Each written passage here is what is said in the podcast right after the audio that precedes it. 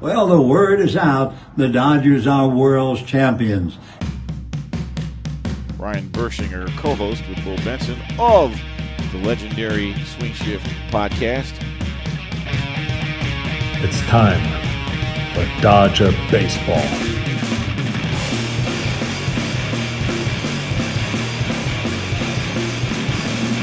And look at that. The revenge tour is in full swing. Dodgers Astros World Series once again. Major League Baseball is getting the matchup that they wanted so desperately. The cheaters versus the versus the Atlanta Braves. Fun. are you watching it? Is are, are, you listening at home? Are you watching this series? No one is. Let's be real. This is Swing Shift with Ryan and Bo. My name's Ryan Bershinger. He is Bo Benson. You can follow us on Twitter and Instagram at Swing Shift RNB. We work in radio. We are professionals, and yet this podcast is a piece of shit. Because quite frankly, last time we recorded, we said, "Oh, Dodgers in five against the Braves." We talked about the Braves for about thirty seconds and brushed over it because you know the Dodgers are the better team.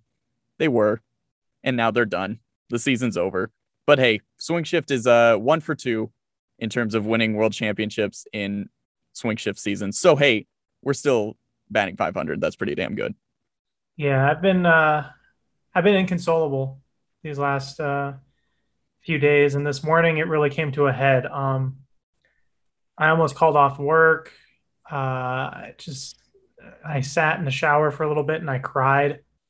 Um because I saw that trailer for uh Buzz Lightyear the movie. Yes.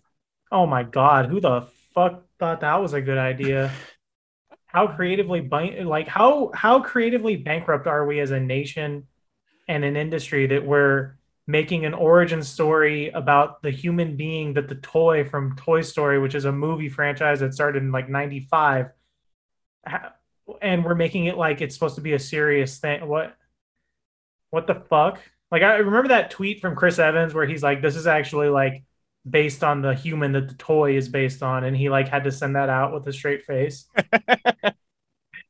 like what the hell dude in terms of baseball uh, i don't really care.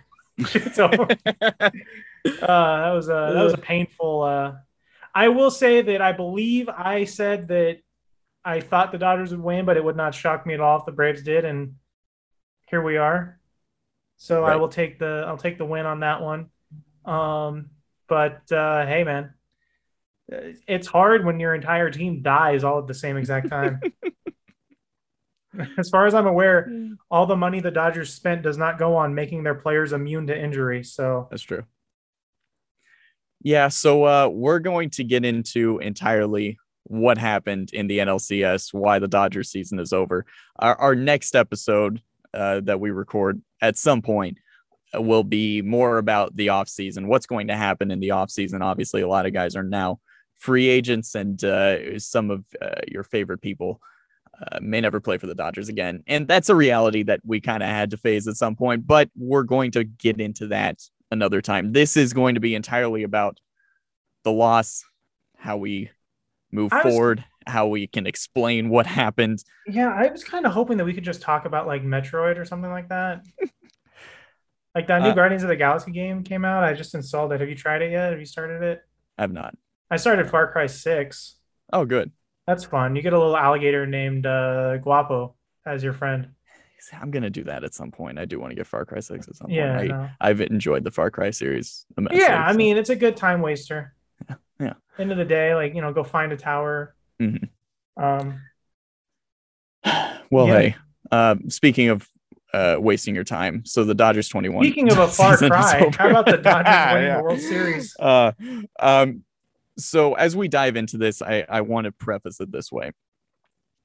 The the best way to explain what happened and to summarize, I think, what our thoughts are and where we're at as Dodger fans I know this isn't an incredibly uh, controversial or sexy way to, to, to describe things in terms of what really happened with the Dodgers, but quite frankly, they simply burnt out. It was a team that was so exhausted at the end of it, beaten down by injuries, but the guys who were playing simply didn't perform. And you can see that fatigue set in on quite a few people. And even if guys didn't have fatigue, they quite frankly just didn't perform. And I wish it was more simple. I wish it was more obvious. I wish that there was something that we could specifically point to and say, this is the reason why Yeah, I mean, eliminated. I think But- there is. Uh, it's Max Muncy's arm getting jammed into oblivion on the last day of the season. Yeah. Just just capping off uh, the the chain reaction that began when Cody Bellinger stepped on first base wrong in Oakland, running Mhm. out a single late in the game that they were up like double double digit runs in. Right. Uh, from that point on, like it just cursed season and it cascaded. The uh, I will argue, I think my main the one thing I will blame the Dodgers for is that their depth this year was nowhere near as good, nowhere near as good as it had been in the past. Uh, they could not afford to lose a guy because there was not a, a Joc Pederson or a Kike Hernandez waiting behind them to take up that playing time until they came back. It was uh, like Sheldon Neuse and Luke Ray- Luke Raley. Uh, and so it kind of just cascaded through the year and then just everything. Uh, Bauer, uh, May getting hurt, Kershaw getting hurt there. Just every that injury bug and the lack of depth this year just plagued them the entire season. And it just came to a head at the end of the year. And not to take anything away from the Braves, but like Albert Pujols, Steven Souza Jr., and Mookie Betts uh, took t- two of the like three of the most important bats of the season Yeah. for the Dodgers, and somehow Mookie had the wor- worst one of the three. right. But Right. just everything else. Like I think that in- NLCS is the perfect encapsulation of playoff baseball. It Mhm. really is. Um, the Braves bullpen was maligned all year, just absolute dog shit. And then you have people like going on talk shows and being like, you know, if the Braves are going to win this series, it comes down to that those three lefties in the back of the bullpen. After the entire season, all you would see is Braves fan be like, "Fuck Will Smith." Yeah. Um, the Braves somehow lost Ronald Acuna at a time where it's better to lose a guy like that because they could go out and replace him with, like you said, five different outfielders. Right, right. They they straight up traded for four outfielders after Ronald Acuna went down, while Max Muncy went down on the last day of the season, Yeah. and there's nothing you can do about that. Yeah, But, like, no, At the end of the day, like Eddie Rosario had like almost 20 hits in a six Yeah. game series. Like, yeah, we, there's nothing you could do. It's just that's just playoff baseball. That's why it's kind of a joke, and not a joke, but it's a joke. I think is the best way to describe it because it's Mhm. just, and it, it really illustrates why my greater overarching point of the Dodgers is that like, if they only win one, it's not a failure because they actually won a championship. All you can do is just get into the dance. After that, it's really just Jesus take the wheel. right, right. Um, and I think you're you're hitting on a, a, couple different points that I, we'll get into more, but I I think the overall takeaway I have is is first of all, we're I, we're not going to be making excuses here for the Dodgers. I I know we're we're talking about the injuries and the way that that impacted the team, and yeah, the the depth simply wasn't there as much as it has been in years past. But at the same time, the roster that they did field in this championship series should have won. Uh, This was a team that should be in the World Series right now. And again, I'm, I'm not taking anything away from the Braves. Braves fans on Twitter over the last couple days have had this sick sort of fascination with it feeling like they had to shout down every single person that mentioned the fact that the Dodgers had issues in that series and that really the Dodgers were the better team. Find find a baseball executive that didn't think that the Dodgers on paper and based on their performance coming into the postseason. Tell me, find somebody who said the Braves were actually the better team in that series. Yeah. It's totally fine, Braves fans, to not have to uh to not have to be called the better team in the series. You you won. You get that. And you did outplay the Dodgers. That's why you got to the World Series. The Dodgers should have won that series. And it's not it's not taking anything away from the Braves by saying that. The, the Braves ran into a bit of luck, but they did play well. So again, like the, the point is, is the Dodgers lost that series because they ran out of gas and, and just didn't perform the way that they should have. But um, let's first highlight the way that the injuries did impact the team. And as you mentioned, having Max Muncy not be anywhere in the postseason lineup clearly made a difference to this team. Uh, has the greatest plate discipline out of anybody in the series. And we saw that there was a big issue of guys chasing pitches out of the zone. Roberts talked about it at one point after one of the games, saying, Look, we, the discipline is not there. And if pitchers see that we're going to swing and, and miss at pitches outside of the zone, then why are they going to throw in the zone? So when you have that sort of cascading issue with the offense where the discipline is not there because the most disciplined bat isn't in the middle of that lineup being able to work pitchers, it sucks. It was a big issue that really showed just how incredibly valuable Muncy is to this team. But the reason why, too, that we lost Muncy coming into the postseason is because we had to fucking try over the last month of the season, which is another big factor. The Giants kind of, I don't want to say they got the last laugh here, but if the Giants weren't as good as they were, then the Dodgers probably aren't as fatigued as they are in the postseason because the Dodgers actually had to try coming into the season. We had to I, throw Walker Buehler in game 162. Max Muncy wouldn't be on the field in that game if they had already had the division wrapped up, which when you win 106 games, you should have the division wrapped up in the final game of the season. Unfortunately, the Giants put their pressure on the Dodgers for the entirety of the season. And because they had to continuously play against that level of pressure throughout the year, it, it's something the Dodgers have not had to do for like a decade.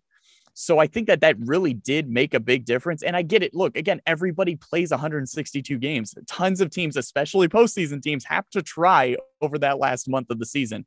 But when you had injuries decimate this team the way that they did, when you had a lot of starting pitchers go down, when you had to rely on bullpen games every fifth day for a good chunk of the season, when you're still having to do that through the last month of the season, that does take a toll on guys. And that is something that I think is being completely ignored by people and really shouldn't.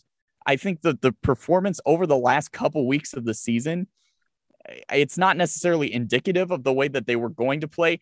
I'm just saying that it took a toll, and we don't typically see those last couple weeks of the season take a toll on the Dodgers. Yeah, I mean, I don't buy it that much. the The thing with Max was just a freak injury. I mean, it could have happened any. It could have happened any time in the season. It just right. happened then. Mm-hmm. But I do think the bullpen game part is kind of getting overlooked. Um, after Dustin May got hurt, I don't believe Gonsolin was even close to being ready. So there was a bullpen game a week then. Mm-hmm. And then Trevor Bauer turned into a sexual predator. Mm-hmm. Um, and so the Dodgers were running really two bullpen games every five days, no, at least one and a half almost. Mm-hmm. And it just, it just sucked the life out of the team, I think it just I don't know, man. They and maybe you're right about like having to chase the Giants all season, uh, wore them down a little bit, but I don't know. I I have a hard time thinking that professional athletes kind of struggle with stuff like that. It's their job, and you know these are the same guys where, eh, you know, if Max Scherzer went to Dave Robert, eh, you know, if Max Scherzer threw 110 pitches in a start, he would go to Dave Roberts and be like, "Hey, if you need me tomorrow, I'm good." Like that, professional athletes they want to compete. So I don't think like I don't know if chasing the Giants had really any effect on them. Um, it's just they just they just ran out of gas, and it's it's like LeBron kind of too. Like LeBron James played in like nine straight NBA finals or whatever it was, uh-huh. and then he did like Olympics and international basketball in between them. Mm. Um, the Dodgers have gone deep in like almost every single postseason since they started winning the uh, the division. They were at least playing like five or six playoff games in the first round. And then if they moved on, there's another four. They moved on again, there's another four. It, shit adds up, man. The season, it's a long season. It can be a long postseason. And, you know, it, I don't think it's a, a coincidence that guys like Justin Turner kind of started to break down, especially as we got later into the season. Kershaw with the the weird injury there at the end of the year, like guys just I, guys just fucking broke down. Joe Kelly had like kind of a fatigue injury there. Um, Scherzer had a fatigue injury, although I will blame Dave Roberts for that forever. Uh, Urias also, I mean, yeah, Buehler and Urias, I think, are a little forgivable because they came off a 60 game season and then through the most innings I think they've thrown in their careers. Yeah. So that's kind of where Dave Roberts needs to step in and protect those guys from themselves. But uh, I agree with you too. Like, it's not a disservice to the Braves to say that the Dodgers were hurt. It's just that's the reality of the situation. I'm not even going to say that the Dodgers would have won the series if they were healthy. I think they would have, but like, they gave me no reason to believe that they would hit the ball whether they were healthy or not. Like, nobody could fucking hit. No, I, I that's that's that's the thing. I'm not saying that chasing the Giants is what's responsible for wearing them down. I'm merely pointing out that these are things that they haven't had to face previously in in the last few years and all of these are contributing factors to being worn down. Like I said, does Max Muncy even play that last game? If if if they have the division wrapped up. You know, you so you mentioned Scherzer and and his his treatment in the uh, in the postseason and how that contributed to his fatigue, and that's something I, I want to get into a little bit. One of the more talked about factors of the championship series was the Dodgers using Max Scherzer and uh, Julio Urias in relief in this in this postseason. Something I want to point out in regards to Scherzer. So as you said, like Max Scherzer is a guy who's going to say he'll throw 100 plus pitches one day and the next day he'll say i you know you can throw me out there again i'm fine which is exactly what he did actually uh, yeah. uh, after game three of the division series he told the coaches look i'm good i can give you an inning in game five if you need it so he had already anticipated that that was going to be an option but here's something i just want to point out with scherzer his last two starts of the season september 23rd in colorado through five innings, gave up five runs on six hits, struck out six, walked one. His final start of the season was at home against the Padres. Uh, through five and a third, gave up five earned on 11 hits, struck out four, no walks. Um, and those were like outside of those two starts, I think, yeah, he only gave up five runs total as a yeah. Dodger prior to those two starts. And in the uh, in the wild card game, it, as we talked about, Scherzer didn't have his best stuff in that game. He he, he looked like no, he was, he was kind of pressing for his command. Yeah, he looked amped. And so this is what I, I want to say is that a lot of people are pointing to his usage in game five as the reason why his arm fell off. Um, and, and I'm not saying it's not a factor, but I think it's interesting that people are just ignoring his previous outings prior to that. He was already showing signs of fatigue. Yeah, I you're you're correct. I will say that you're correct, but I just think in both cases, this is the best bullpen I think the Dodgers have ever had during this right. run. I think that's fair to say. And in both cases, it wasn't necessary to do the thing that to make the move. Right. They did not need to put Scherzer in there in game five. No. They did not need to put Urias in there in game two. No. I don't know if I've said this on the podcast. I don't know who originated it. It's not original. It's not an original idea, but I think it's kind of spread among people.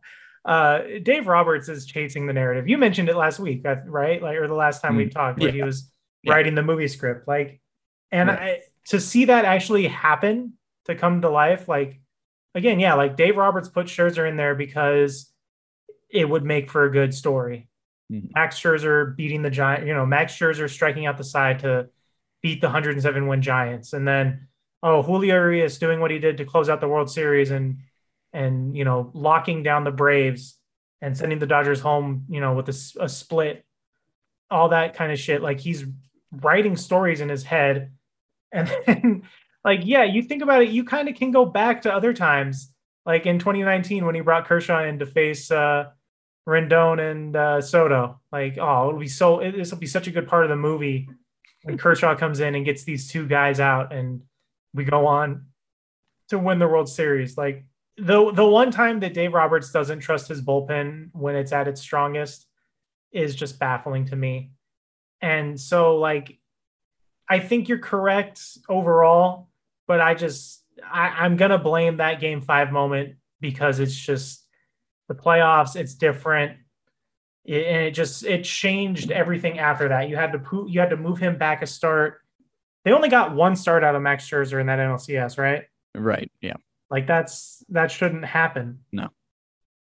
And Urias, like with Buehler and Urias, like again, they're both guys that are going to tell Roberts like, "I'm good to go, man. It doesn't matter." But it's it's Dave's job to protect them from themselves. Like it's every coach's job to protect every athlete from themselves. Like Yeah.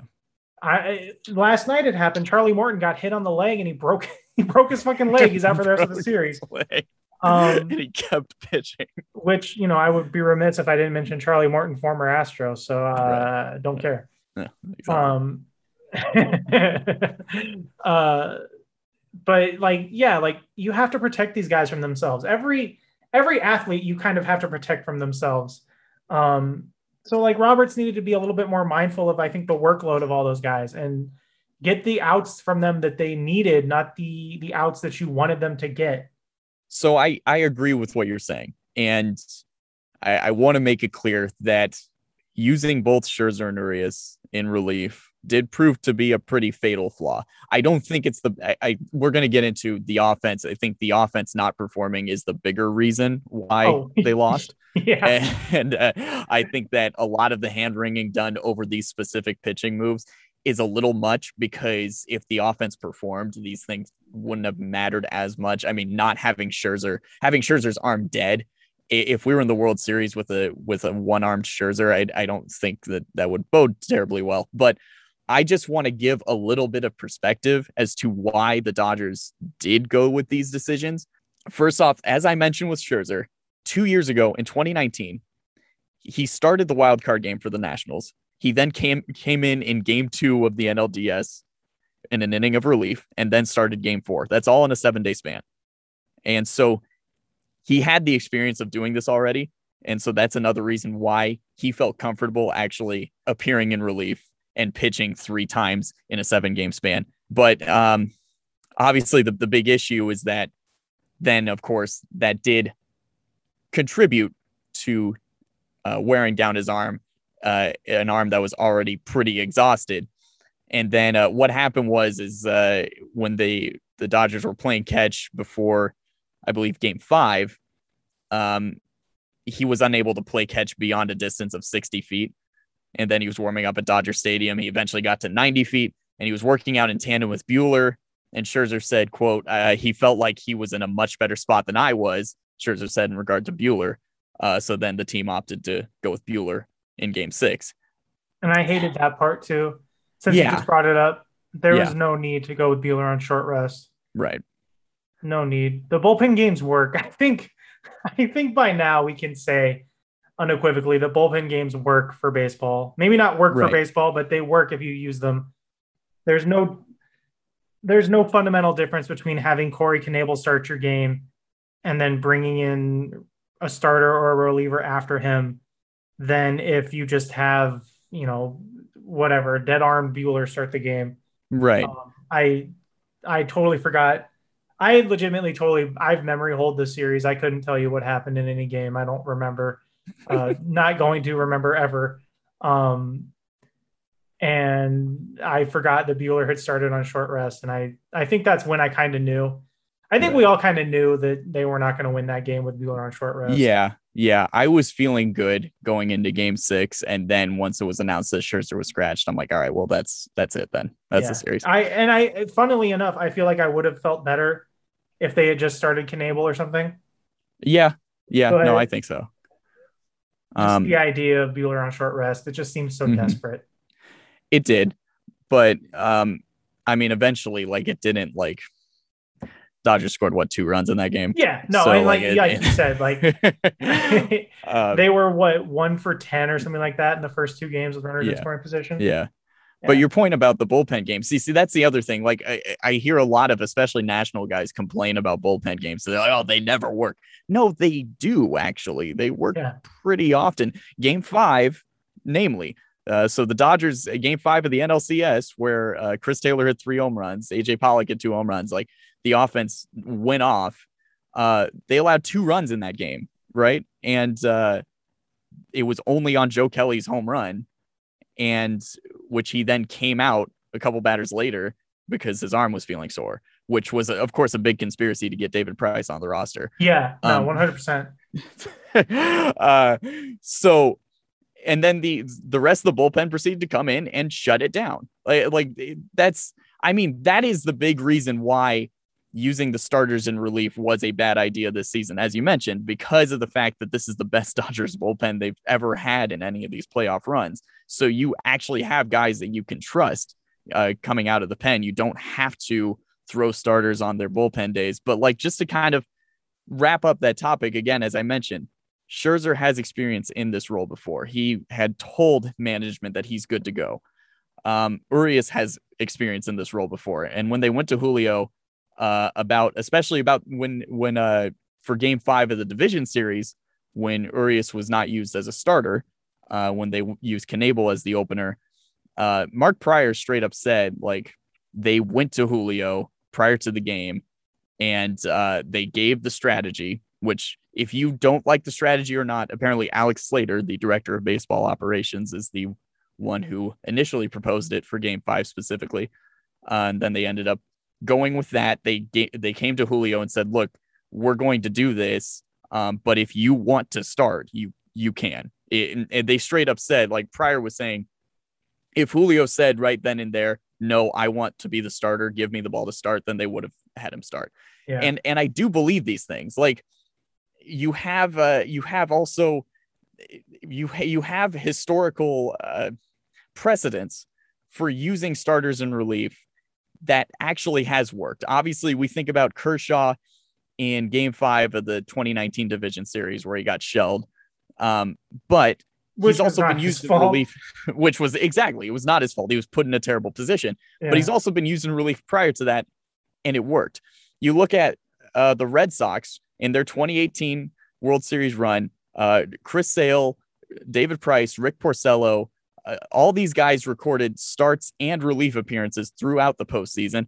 But then again, this year in this in this postseason for the Red Sox, they did the same thing that we did with Julio. They did with Nathan Eovaldi, and it actually went the exact same way, where Ivaldi struggled and got tired. Um, so it is weird. Like there, there was rationale behind these decisions, and Andrew Friedman said today uh, in his press conference that, like, look, prior to the games, they do go through uh, sort of strategies as to how Dave might approach pitching, but which is Um, so it's so funny that they have to say that like right, people because are I'm just sure so every- stupid they don't assume that that's the case. Right, and I'm sure honestly every organization does that, I, especially in the postseason. I'd imagine that uh, that the the front office and directors of baseball operations and and plenty of people are involved in creating a sort of strategy for a playoff game. It's not just the manager going off of his his gut. So, but he Friedman did specify that when it comes to uh, pitching decisions in game, that that's Dave. That's that's Dave, and he probably works with Mark Prior, and he works with Bob Geren, and he works with people on the bench in the game to figure things out. And I'm sure he went to Max and said, "Are you good to throw in relief today?" I'm sure he went to Julio and said, "Are you feeling good? Can we use you out of the bullpen today?" And yes, it is on him to recognize if that's not a good idea. And unfortunately, he didn't. But my point here is basically just trying to give a little bit of perspective to show that this is not the Dodgers trying to be cute. This is not them trying to reinvent the wheel, that there's actual precedence to these decisions. And there's a ton of thought and a ton of strategy that goes into these decisions. And unfortunately, it didn't work. And that will happen sometimes. And I don't think you're going to see teams use this strategy again, because given the fact that, again, like I mentioned, the Red Sox did the same shit this year that they've done in the past, and it didn't work for them either. So you're probably going to see it a lot less now. But a lot of the reasons why other teams have had to do this, and especially in this season, where you're coming off of the shortened season of 2020, you had record numbers of injuries throughout the year. Uh, you've you've seen a lot of guys, uh, a lot of openers used throughout the season, bullpen games, what have you. I don't think you're going to see this strategy again moving No, forward, I don't think and that's so. fine. That's good. It should be that way. I'm not going to hold management to the fire for doing it. Is kind of the point that I'm making. It's it's it is what it is. It didn't work, but I don't think it's the end all be all. I think the offense is really the bigger issue. The uh yeah, no, the Dodgers did what they had to do. I also uh couple of things that are totally off topic from what we're talking about. Um big fan of the guy at this Lakers Thunder game wearing a Dodgers World Series champions hat with a Thunder jersey. Hell yeah. Uh, that shows you the reach of this organization with the Oklahoma City Dodgers. um, and also somehow it completely missed us at the top of the show, but it's literally been a year since the Dodgers won the World Series. Right. Yeah. This Today is was, this is the one year uh, anniversary. Today's the one year anniversary. um, you know, a year And I- ago we had a we had a World Series championship, no vaccine, and uh, part time jobs, and now now look at us. That's right. That's right. Oh yeah. But I I mean that's the reason why we're kind of like we're not all fire and brimstone. Oh Like, no, yeah. Can you imagine how down. miserable it would be if the Dodgers hadn't won the World Series last year? Yeah. Which Yeah. again, again, and I think that the only thing I really wanted to say on this this edition of the show, Mhm. um, if you're a Dodgers fan and you get riled up by people calling the 2020 championship like a Mickey Mouse ring or a fake title, uh, just don't. Like it, their Yeah. opinion doesn't matter. It doesn't. It doesn't matter who. If it's some fucking weirdo named like Tatis for life on Twitter, or like some Giants fan on Instagram, or any number of other things. If it's a sports talk radio host, a sports talk TV host, any manner of person, it doesn't matter. No. Their opinion has no weight on that because if you go into the official Major League Baseball re- history book, the record book, whatever you want to call it, if you go and look at 2020, the Dodgers are World Series champions. Mm. It does not their their opinion does not matter. It's never mattered. Stop getting riled up about it. and if you really have to respond, all you have to ask them is why their team didn't win it then. Right. Right. There's, Um there's zero need to get into like the the uh the context of the season. You don't have to be like, well, they played more postseason games than anyone else. It doesn't matter. They're, you're not going to change their mind. yeah. Yeah. Just like they're not going to change your mind. Just ignore it. Move on. I think um first of all, yeah, and going off of that to to anybody who's ever used the phrase Mickey Mouse Championship when describing anything, just understand that when you say that, um, I don't take anything you're ever going to say again. no, I just, I honestly just assume that you're missing a couple like brain cells or something like that. I completely check out of your argument at that point. It's like, all right. That's that's that's cute. That's I hope you Oh. enjoy your life. well, I Um, know, uh, I know we don't usually do this, but uh, currently five to one Astros in the bottom of the second. Look at that. Tough scene. Tough scene. See, you know, uh, whatever. It's just the Brave. I didn't think the Braves were going to win this series. the The Astros had so much time off after Game One, so it's kind of understandable that they would have a stinker, and their pitching is bad. But like the Astros lineup is just so much better than the Braves. Yeah. It's just going to be. Well, I, I mean, either way, a toxic fan base kind of gets rewarded. Right. But like, my God, the Braves are going to legitimize the Astros. Yeah. It's going to be sad. You I- like I, don't will give have- anything for the Braves to pull this out. Yeah, yeah. The the Atlanta Braves team, I have no problem with them. I think uh, Freddie Freeman getting a ring would be very nice. I think he's he's gone through a lot of shit in the last couple years, and he's still been one of the best bats in baseball. Um, it would be nice to see him get a ring.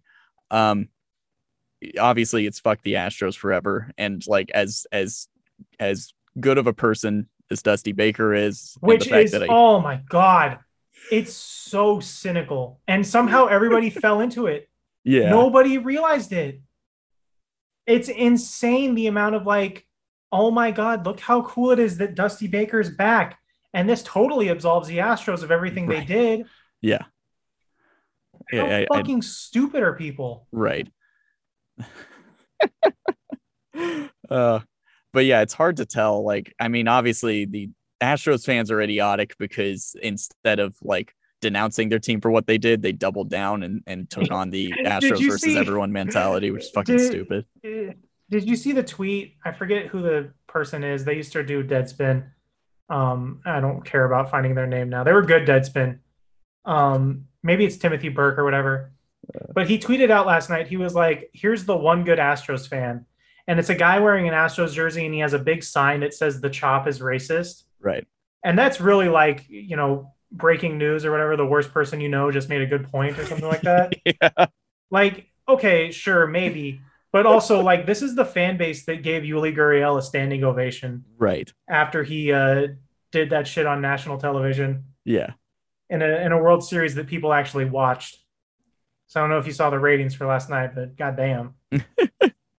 I like how too that the ball started rolling downhill already before the series even started in terms of just like how shitty of a uh, of everything about this series was going to be when like Oh, Rob yeah. Manfred turned into Oh my uh, god. He gave the well everything is so political nowadays argument about the about the chop about people saying you know it's pretty racist like eh, the the, the chop has has a lot of issues with it. And he's like well you know uh, everybody wants to make everything so political. Like holy shit dude like, like that's another like key thing where i tune out of somebody's argument is when like you point out something is bad and their counter is oh everything's political nowadays like no it's Yeah. not it's actually not we're not this isn't a political issue it shouldn't be i don't know why you see it that way why do you see it that way rob Yeah. um so uh yeah that's yeah It's the Yeah. worst World Series of our lifetime. it's i mean it's not giants It's better than watching like yeah, it's better than Giants Astros. And really, I think okay, so like the Dodgers winning the World Series last year makes this much easier. And also like sending the Giants home makes it very easy too. yeah Like I Yeah. love the I had a couple Giants fans try to like tell me enjoy the off season on Twitter. And I'm like, yeah, but like we sent you there first. yeah yeah like how's it been Like, yeah, Uh, we we ruined your like perfect season. Yeah. Like and that that is something that we're we're still going to have that as a as a strong positive for uh, Yeah. for quite some time. Like, Like, that that's we easily the, the- best part of this we season. sent the Giants home and the Padres unraveled Yeah. faster than anyone could have ever imagined. right. Um And who boy, Ozzie Guillen's not going to be uh, not going to be very popular out there. so stupid. Just like oh god, it's so funny.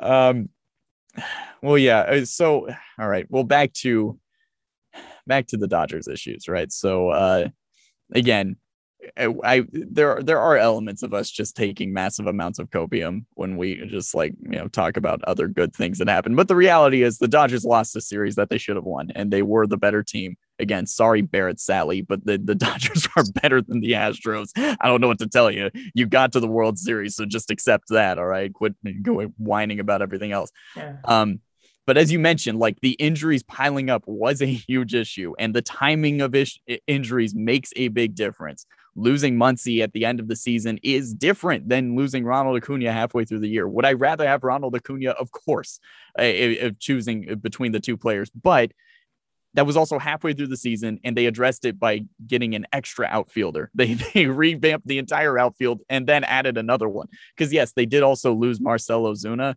but like again, they added four outfielders to to make up for that.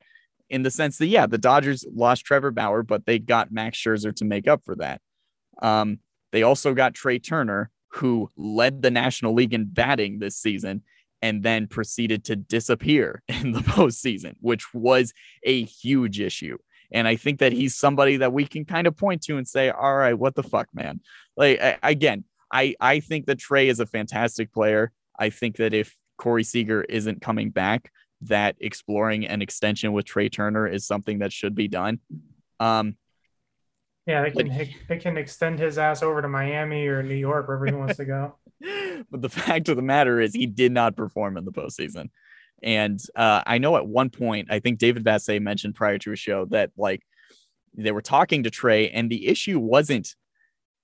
It, it was it was the issue was approached, but it's not the way that you think it is. You see, a lot of old guys will will write off the way that uh, the Dodgers didn't perform offensively to uh, analytics. Which, by the way, that's another thing where like if you insist on blaming everything on analytics again i tune out. I i'm, I'm not going to take your opinion seriously because it's clear you don't understand. It's like when somebody sees the gas prices and goes ah thanks obama. Like it's very obvious that you're, you're not really thinking critically here. Because for example i heard the analytic argument a lot about why the dodgers were using their starters on bullpen days. And i want to point this out. Do you really think that a school of thought uh, that says don't have a starting pitcher face a lineup a third time through in a game is the same school of thought that would say use a starting pitcher in relief two days after their start. It Yeah. doesn't line up. It does not make any sense. That's why, like, the bullpen day thing didn't work because it is actually not an analytically sound thing to do. Um, it is entirely a feel issue.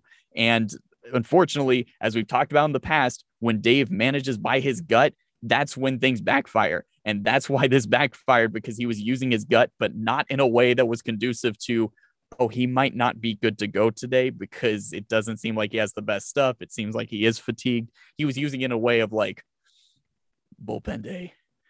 This would be fucking cool. And then just going with it. So, um, but like I said, uh, Trey Turner not performing on offense, and and what Vassegh said was that uh, Turner indicated that he was actually trying to hit the ball on the ground more. Like he wasn't trying to elevate the ball as much. He was actually simply trying to put it in play and put it on the ground and get hits, which for somebody as fast as Trey Turner should work.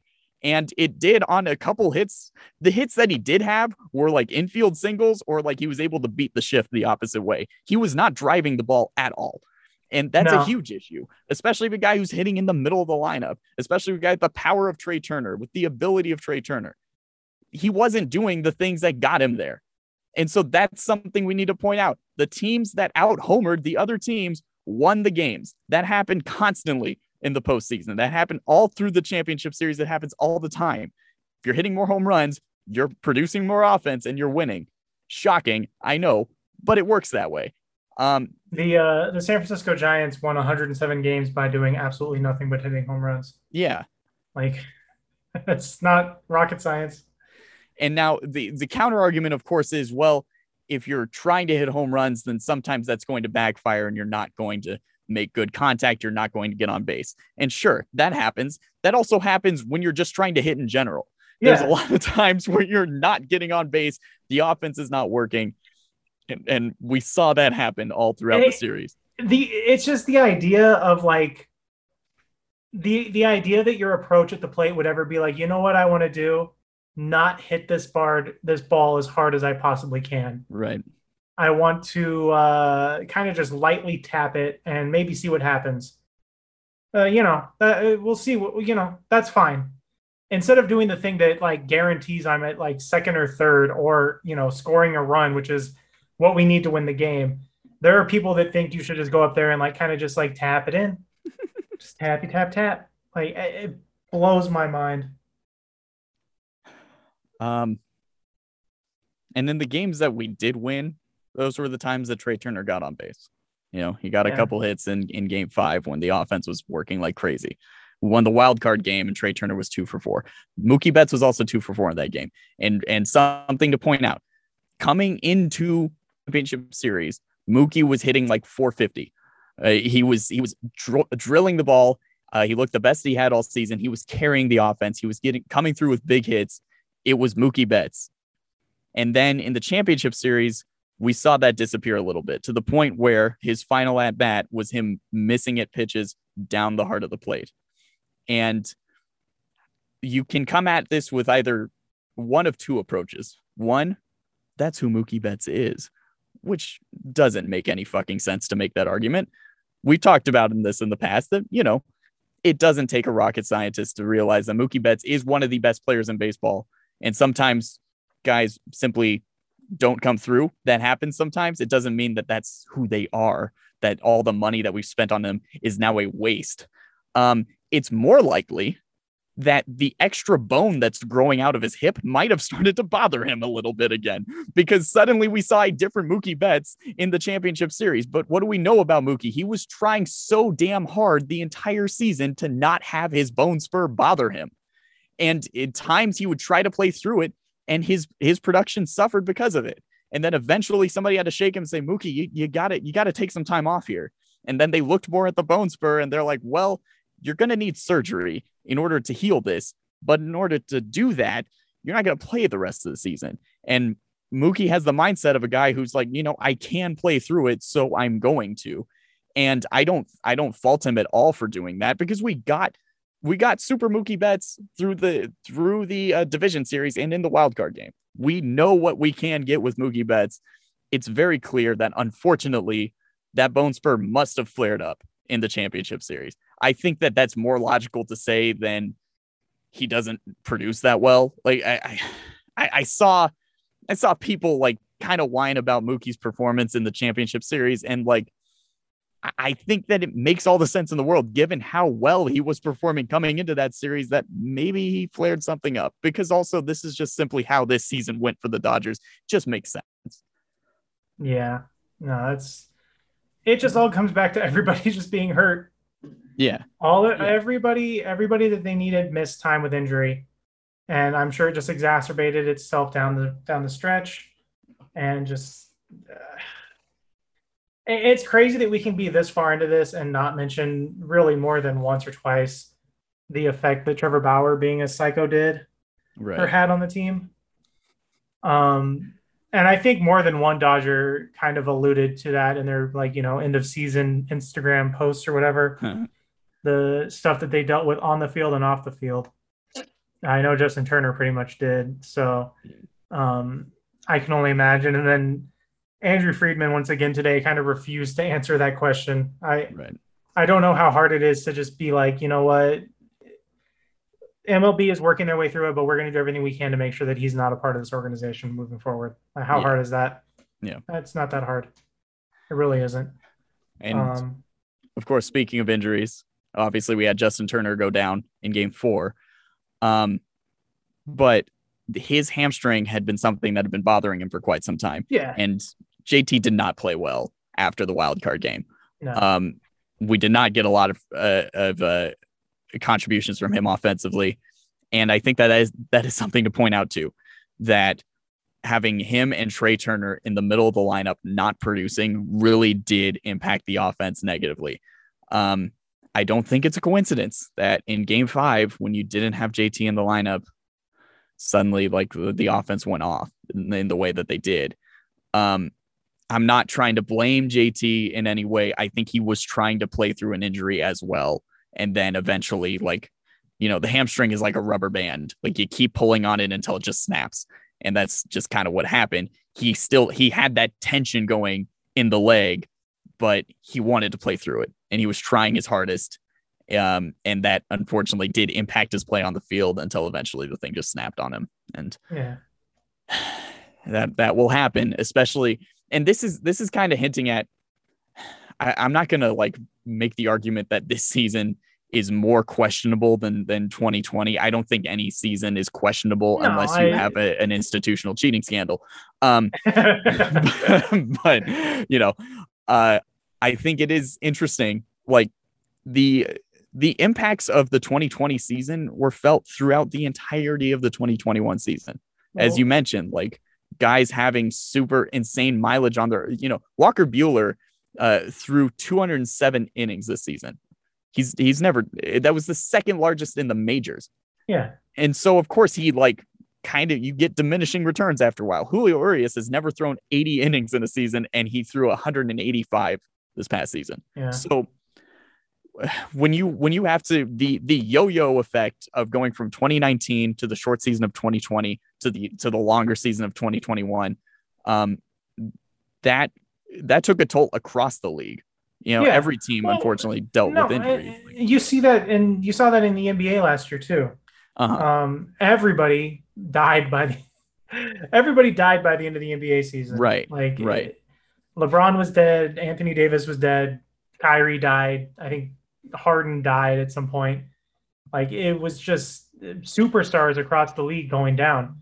And I, you're right. Like it's not questionable, but I do think it kind of strengthens that 2020 title on both sides in both leagues a little bit more when you think about it. yeah Um, it was insane to be like walking my dog on like October 10th or whatever, and I get a notification saying like it's been one year since the Lakers won the NBA title. Like there was an entire season that Yeah. happened between that. Like that's ridiculous.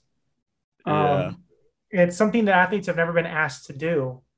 So yeah, like it's a like, and I think yo-yo is a great analogy. It's especially for baseball where you are preparing your body, uh, probably as much as like a LeBron James does. Maybe not that much, but you're definitely building your body up the entire season to get to the postseason. Yeah. Um, but That's- yeah, they just I, there's there's only one way you can say that they run out they ran out of gas, and I mean they they ran out of gas. Yeah. That's a question I did want to ask you because, you know, uh, obviously big basketball guy over here. Um, uh, is it fair to compare the 2021 Dodgers to the 2021 Lakers or 20, uh, you know, whatever You- year you would say the last season Lakers? I would think,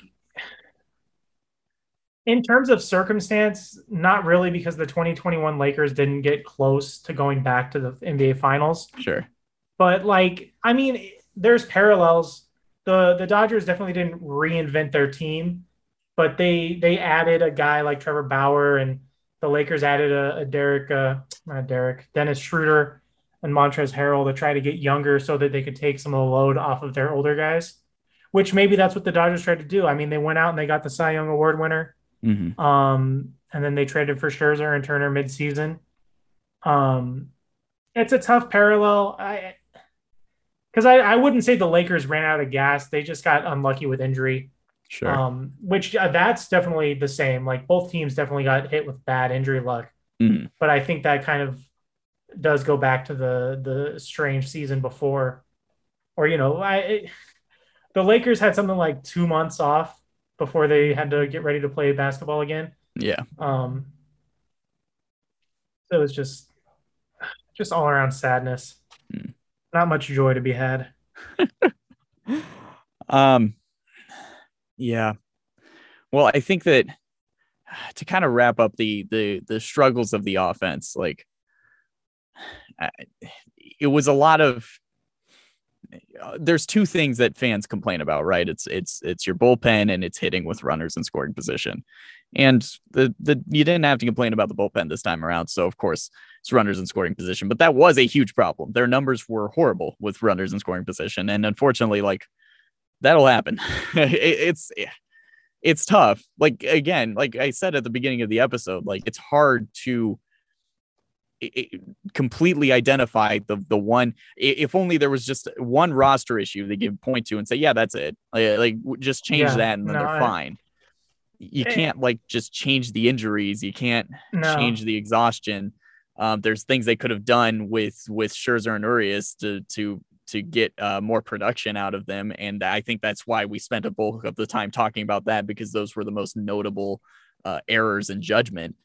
But the biggest takeaway is the fact that the offense just didn't perform. they and got they got outplayed.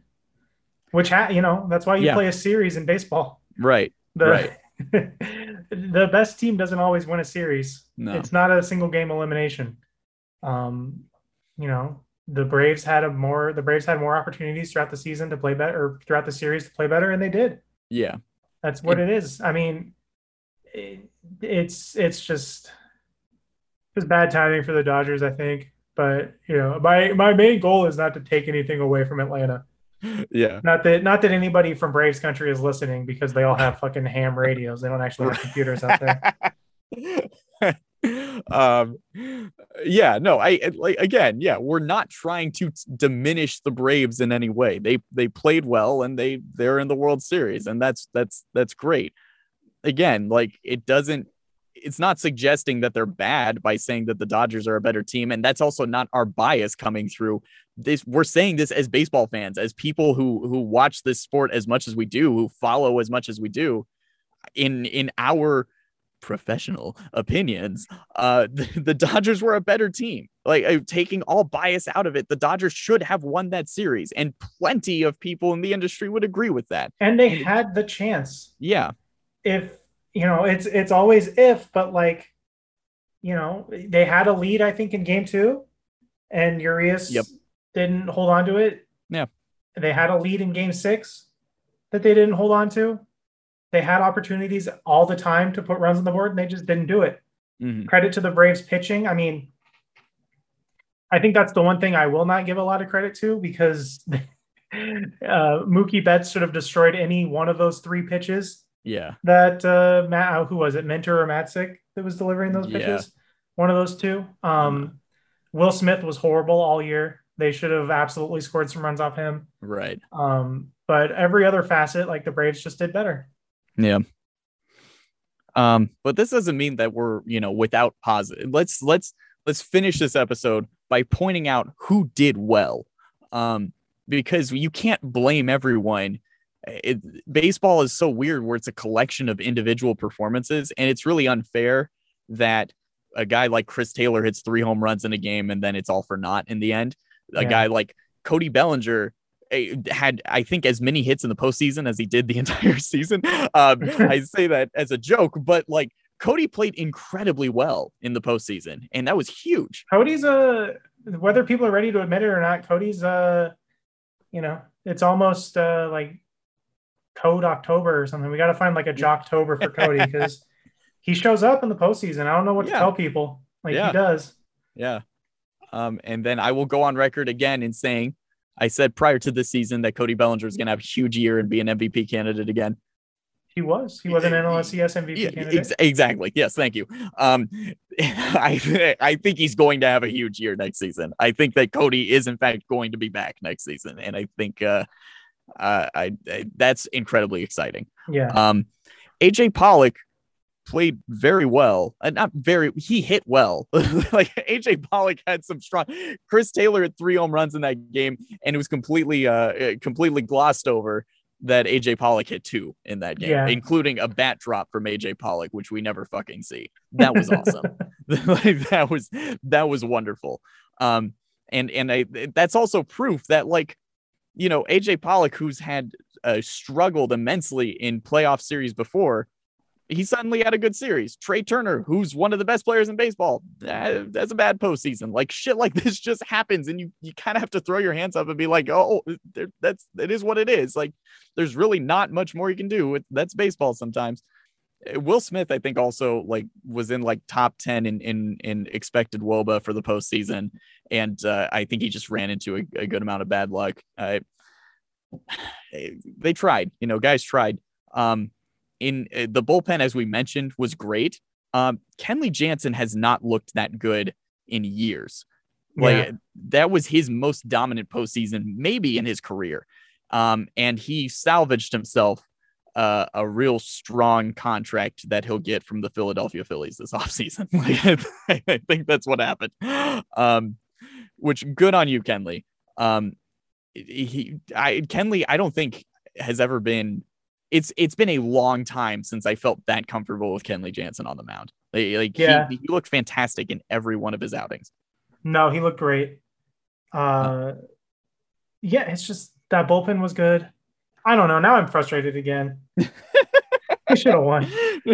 Um, I, Uh, I think Freeman mentioned Friedman mentioned today too that like they expect Caleb Ferguson back next year, yeah. which is cool. They should be adding Tommy Kahnle to the bullpen next year, Yes.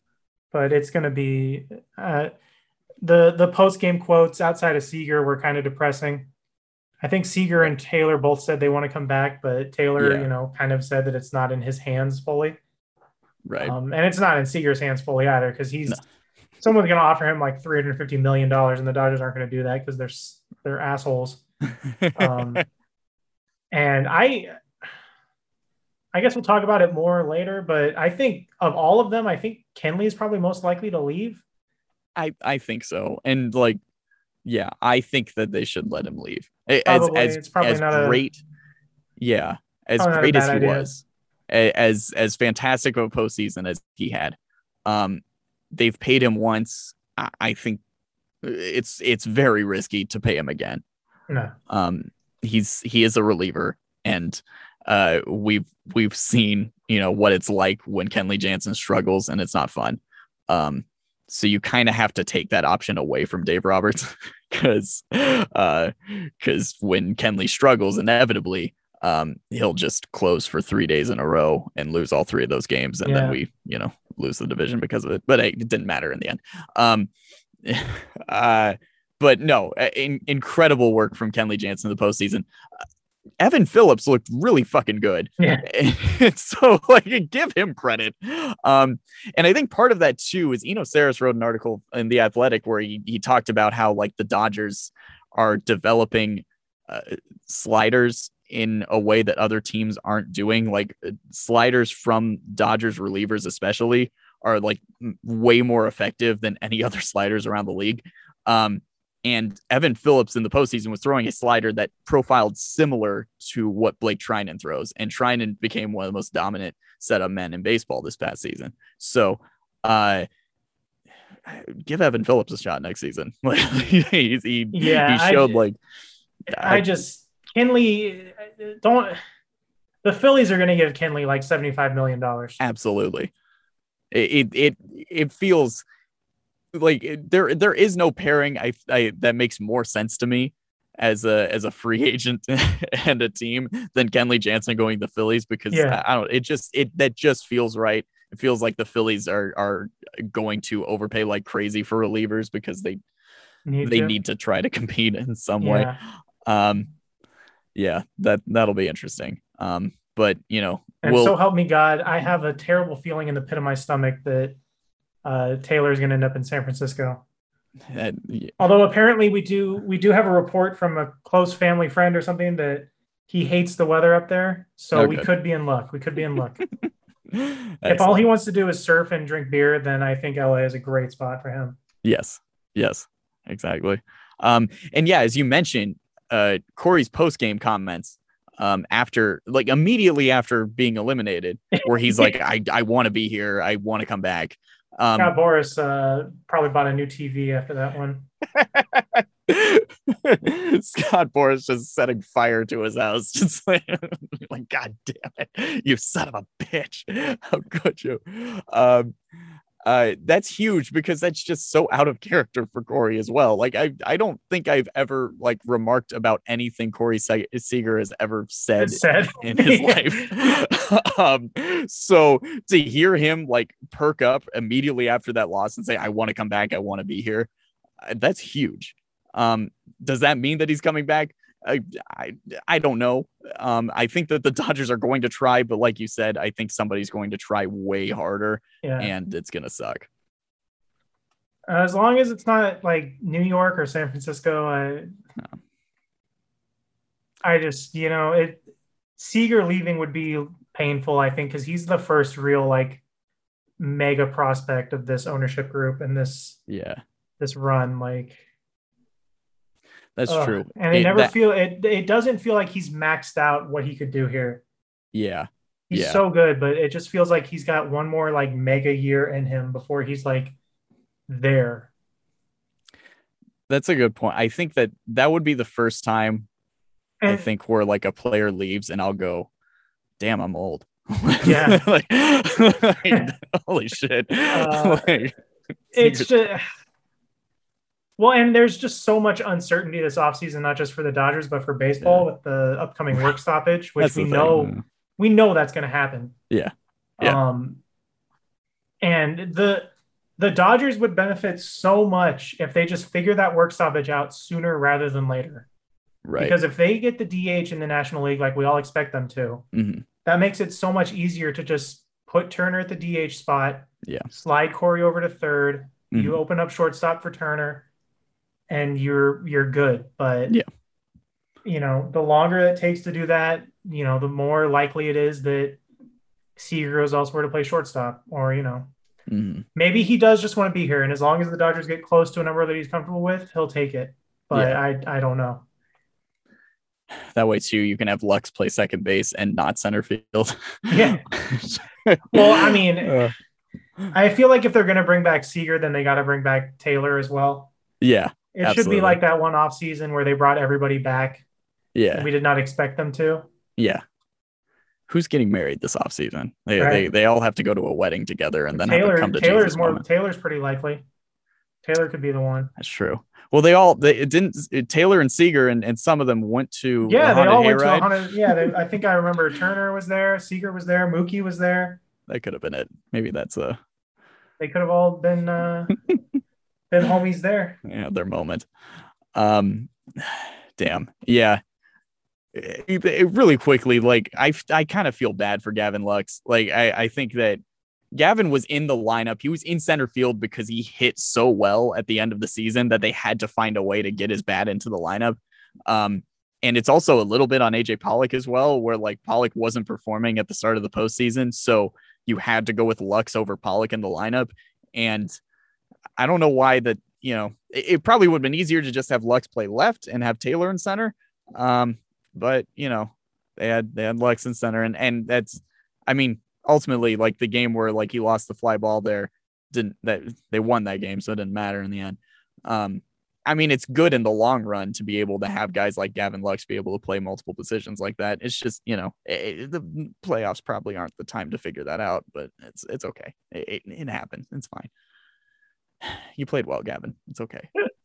Uh, uh, it's it's it's it feels good to like have confidence in Gavin Lux again. Like you and I uh, obviously believed in him all season. He just kind of struggled, and you know the confidence wasn't there. It's nice to have that back and remember, like, oh yeah, this guy's this this guy should be like an all star at some point. So, um, I, yeah, not to go full fledged into the we're, we should start wrapping up. We're we're at a little over an hour, but Yeah, no. um, I think I'm that, yeah, if it'd be nice to have Corey Knebel back. It'd be nice to have Jimmy Nelson back. If Joe Kelly's cheap, I, I actually wouldn't mind if they brought back Joe Kelly. yeah, I mean, I I assume the bullpen will be rebuilt on the fly.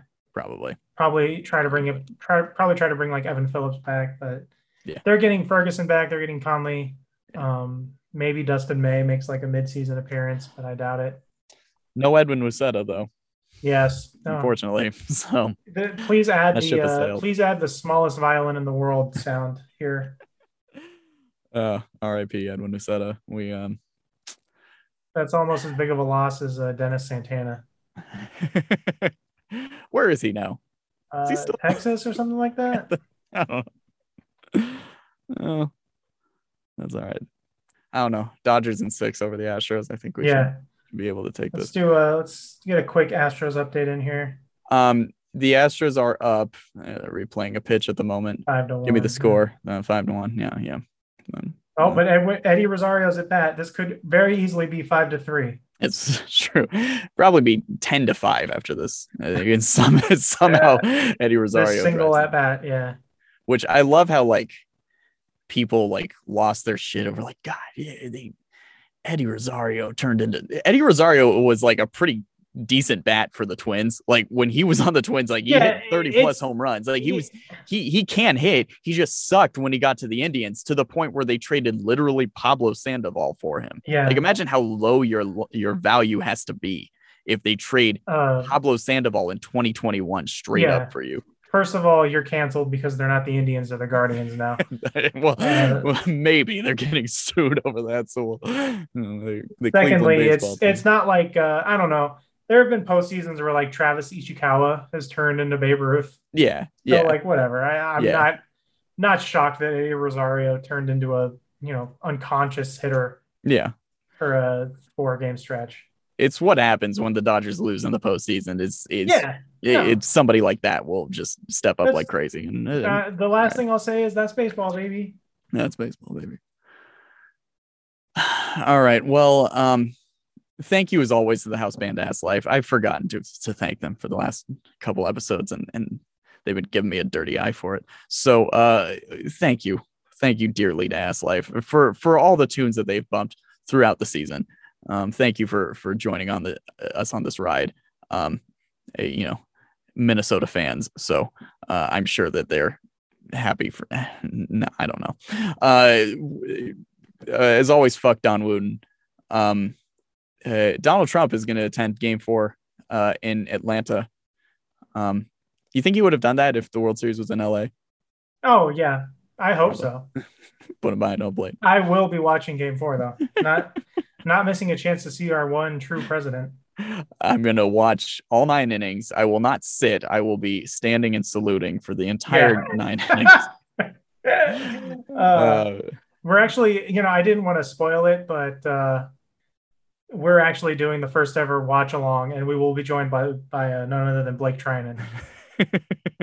Uh, it'll be on Twitch, so make sure you Uh, tune in. uh, Mike Lindell Blake, uh, Blake can't excited. wait. Blake, yeah. hey, look, I don't want to spoil the guests that may drop by during the stream. Uh, but let's just say there's no shortage of cocaine. Uh, Maybe uh uh, maybe someone that's passionate about the Christ. He might stop by. oh no. Oh man, that one hurts. Jim Caviezel. Uh, Jim yeah, like, Caviezel being a straight psycho is the funniest thing. man. Like it's Uh, not it's it's not like James Woods no. or like uh what's his name Angelina Jolie's dad who's just like Oh, they're both John just like yeah Jon Voight they're both just like uh you know fucking right wing like your standard right wing Hollywood guys yeah, yeah. Jim Caviezel is actually insane like he he played Jesus one time and he's like wait I am Jesus oh god. I think he lives in Simi Valley too, which is uh which is great. Um so my my worst thing is I got Jim Caviezel confused with the guy who played Dr. Manhattan oh, uh, um uh oh, shit. Um it's uh, is it Billy something or other Billy Billy Crudup. Crudup yeah. yeah. uh, I have always felt bad because I I was watching like I think I think the morning show or something like that, and Billy Crudup's on there. I'm like, man, that dude's a psycho. then I was like, wait, hold on, that's not him. oh damn it. But Billy Uh, Crudup will also be joining us on stream because That's right. I confuse him with uh, Jim Caviezel. uh, okay. Well, um, look, thanks Dodgers for giving us something to talk about, and thanks you know for we needed some diversity in our episodes, so it's good for us to have a, a losing episode. You know, we haven't had that yet. Yeah, we haven't yeah, had a playoff win all the exit time. episode. Yeah. So, um, it's it's it's fine. Just you know, thank you for winning last year because this one would have been. uh, Nothing would ever be worse than 2019. well, I mean, I, I 2017 doesn't really bother me because they won, and then obviously we all know the Astros cheated, so the Dodgers Right. also won that year. Sure. Um, 2019 is the one that I think is going to sting forever. That team was the best team in baseball, Yeah. and you legit can point to like one single move that cost them that series. I mean, not winning this one though is pretty bad because according to uh, one Bill Plaschke, this was the best team to ever play any Yeah. sport Yeah, in the history of time. So that's no, that's unfortunate. true. That's true. Yeah, it is a letdown. Uh, Uh, Bill Plaschke will also be joining us on Thursday for our watch along, our game four watch along. So uh, God. you do not want to miss this, everybody. Uh, um, in all seriousness, Trevor Bauer needs to fucking stop. like, like, fuck you, you dick. All right. Um, until next time. Uh, I don't know. We'll uh, we'll have some fun next time. We'll, we'll we'll get more into the off season. We'll talk about the impending free agents next time, and uh, um, we'll see you at the watch along. See you later, everybody. Bye. I wasn't told